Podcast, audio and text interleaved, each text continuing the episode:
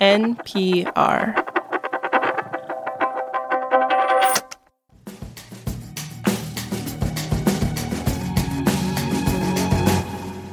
This is the indicator from Planet Money. I'm Adrian Ma. And I'm Wailin Wong. When Melissa Marquez was growing up in California, her mom worked as a loan officer at a bank, and she remembers the job being hard on her mom. My mom worked in a, a poor community in, in San Diego um, because she spoke Spanish, we're Mexican, and uh, she would come home at night and she would cry because people who she knew would be good risks weren't being approved by the bank. And I just, my mom never cried. So I was really impacted by that experience of wondering, you know, what would be so horrible that my mom would cry over it. Melissa was motivated to go into banking so that she could help the kinds of customers that were turned away by the bank where her mom worked. Today, Melissa is CEO of Genesee Co op Federal Credit Union in Rochester, New York. But after 25 years of working in the banking sector, Melissa has a vision for a different kind of bank in her city. She wants to create a public bank. That's a bank that's owned by the government. And in places like New York State and California, advocates like Melissa are pushing for this government run option. Today on the show, we explore the promise and challenges of public banking in the U.S. Plus, we learn about the only state in the country with a public bank.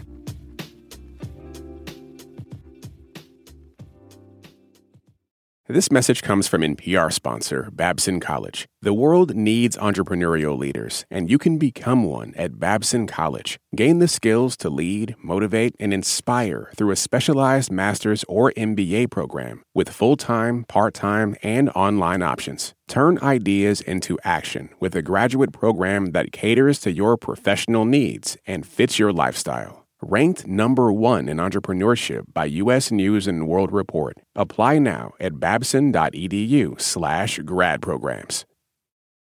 This advertisement comes from our paid sponsor, Fundrise. High interest rates mean that real estate assets are available at a discount compared to previous valuations. The Fundrise flagship fund plans to expand its billion dollar real estate portfolio over the next few months. Add the Fundrise flagship fund to your portfolio at fundrise.com/indicator.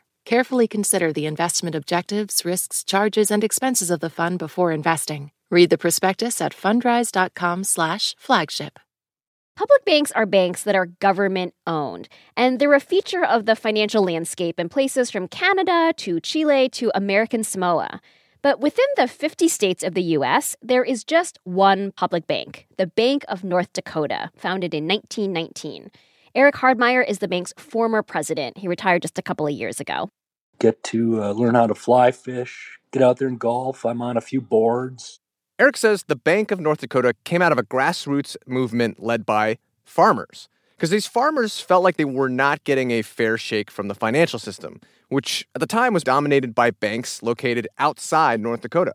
The farmers at that point were very upset with what they felt to be unfair practices by bankers and, and just their inability to market their grain and get a good price. The farmers wanted agricultural infrastructure like mills and storage facilities put into government hands. They later landed on the idea of a government owned bank. And while they didn't call themselves socialists, they were certainly seen that way by lawmakers who opposed this idea of a state owned bank. One of the famous quotes was by a legislator who told them to return to the farm and go slop their hogs. And of course, that just absolutely, you know, emboldened them. Has anyone ever said that to you, Adrian? Go slap your hogs. uh, no, because if somebody said that to me, I wouldn't exactly know how to react. This is like not a common expression in suburban Maryland. No, you're. I mean, you're not a farmer in North Dakota in the early 20th century. That obviously did not sit well with the farmers. no, I mean, I would be heavily motivated by spite if someone said that to me. and the business model that these riled up farmers came up with over a century ago is still in place today. And it's the Bank of North Dakota. So here's how it works and what makes it different from a private bank or a credit union. With a private bank, ownership is in the hands of private investors. Think of people who own stock in JP Morgan Chase or the individual members of a credit union. But a public bank is owned by a government entity like a municipality, or in the case of North Dakota, the state government. And it's that same government that supervises a public bank. Now, this is another key difference between public and private banks. Private banks are overseen by regulators, like the Federal Reserve. We don't have, you know, the FDIC, the Federal Reserve coming in and regulating the bank. But that doesn't mean that we don't adhere to best practices.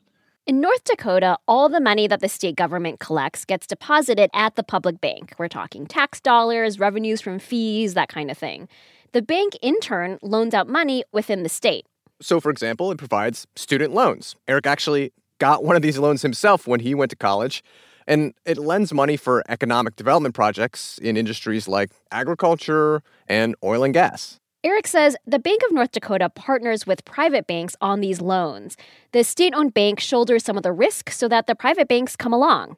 These are called participation loans, and Eric says they're an important part of the Bank of North Dakota's mission. It's important to partner with the financial institutions rather than compete with them. That serves a couple of purposes. One, it doesn't make, you know, an enemy out of the private sector and secondly, it allows you to leverage your own funds with private sector funds, which is always a good idea. This business model, taking state money and loaning it back out, has paid off for the Bank of North Dakota.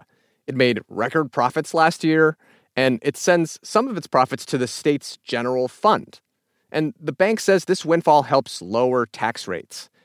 This track record for the Bank of North Dakota is appealing to public banking advocates in other places, like Melissa Marquez in Rochester, New York. It's been around for a long time, more than 100 years. And uh, they perform well. Profitability goes back to the state. So, why wouldn't we do this? Why should the profits go into private hands when it could be returned to the public? Melissa and other public banking advocates point out that when city and state governments keep their money, like your taxpayer dollars, in big Wall Street banks, that money doesn't always circulate locally.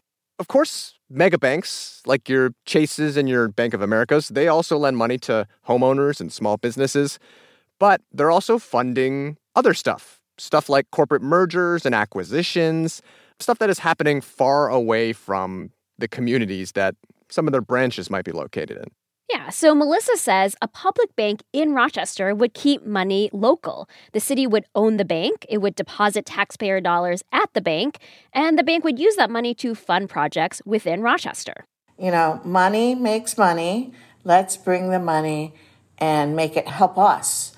Let's make sure enough money is circulating in Rochester to benefit Rochester residents. Melissa's vision is that a Rochester public bank would team up with private banks and credit unions to finance projects together. This is the participation loan model that the Bank of North Dakota uses. And in Rochester's case, these loans could hypothetically go to small businesses that want to, say, open a storefront in a long abandoned building.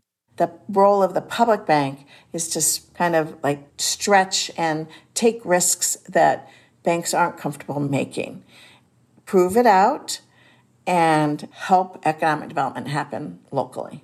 It's really interesting to me this kind of juxtaposition of public funds with like higher risk projects because it seems like if it's public money, you should be taking the least amount of risks with this money, right? You should just be like putting that money in treasury bonds. Neighborhoods who are used to being neglected can actually become part of the economic engine, right? But the engine has to get turned on right? And it needs the gas to be able to run. So, money, local money, and the people's money needs to get put into those gas tanks. There are many more projects that have been invested in that are far riskier, and it's just a perception or a misperception of risk rather than true risk. But private banks say they are providing enough gas for those economic engines. Major banking associations oppose public banks. They see them as redundant to the lending that commercial banks already do. And they also point out that because public banks are not supervised by regulators like the Fed, that makes public banks less safe and more vulnerable to political pressures. For example, public bank deposits would not be insured by the FDIC. Still, advocates like Melissa Marquez continue to push for their vision of an alternative financial system. They're lobbying lawmakers in states like New York and municipalities from Los Angeles to Philadelphia to create public banks. Hopefully, no one's told Melissa to, like, go slop the hogs yet. Uh, no, although I'm not sure how that expression would play in Rochester, New York. I think people would just be confused by that insult. This episode was produced by Corey Bridges and engineered by Josh Newell. It was fact checked by Sierra Juarez and edited by Kate Concannon. The Indicator is a production of NPR.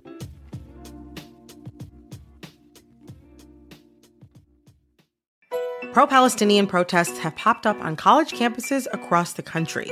But from the eyes of students, what are we missing? From the outside, these protests are painted as really violent when that couldn't be further from the truth. I'm Brittany Luce, host of NPR's It's Been a Minute, and I'm inviting you to hear from student journalists who see what the rest of us cannot. On It's Been a Minute from NPR. I'm Rachel Martin. You probably know how interview podcasts with famous people usually go. There's a host, a guest, and a light Q&A. But on Wildcard, we have ripped up the typical script. It's a new podcast from NPR where I invite actors, artists, and comedians to play a game using a special deck of cards to talk about some of life's biggest questions. Listen to Wildcard wherever you get your podcasts, only from NPR. On this week's Wild Card, we talk with Issa Rae about those moments where our lives could have gone another direction. Definitely wasn't supposed to be with that guy at all. At all. But I still think about it. I'm Rachel Martin. Issa Rae tells us how to make peace with the path not taken. That's on the Wild Card podcast from NPR, the game where cards control the conversation.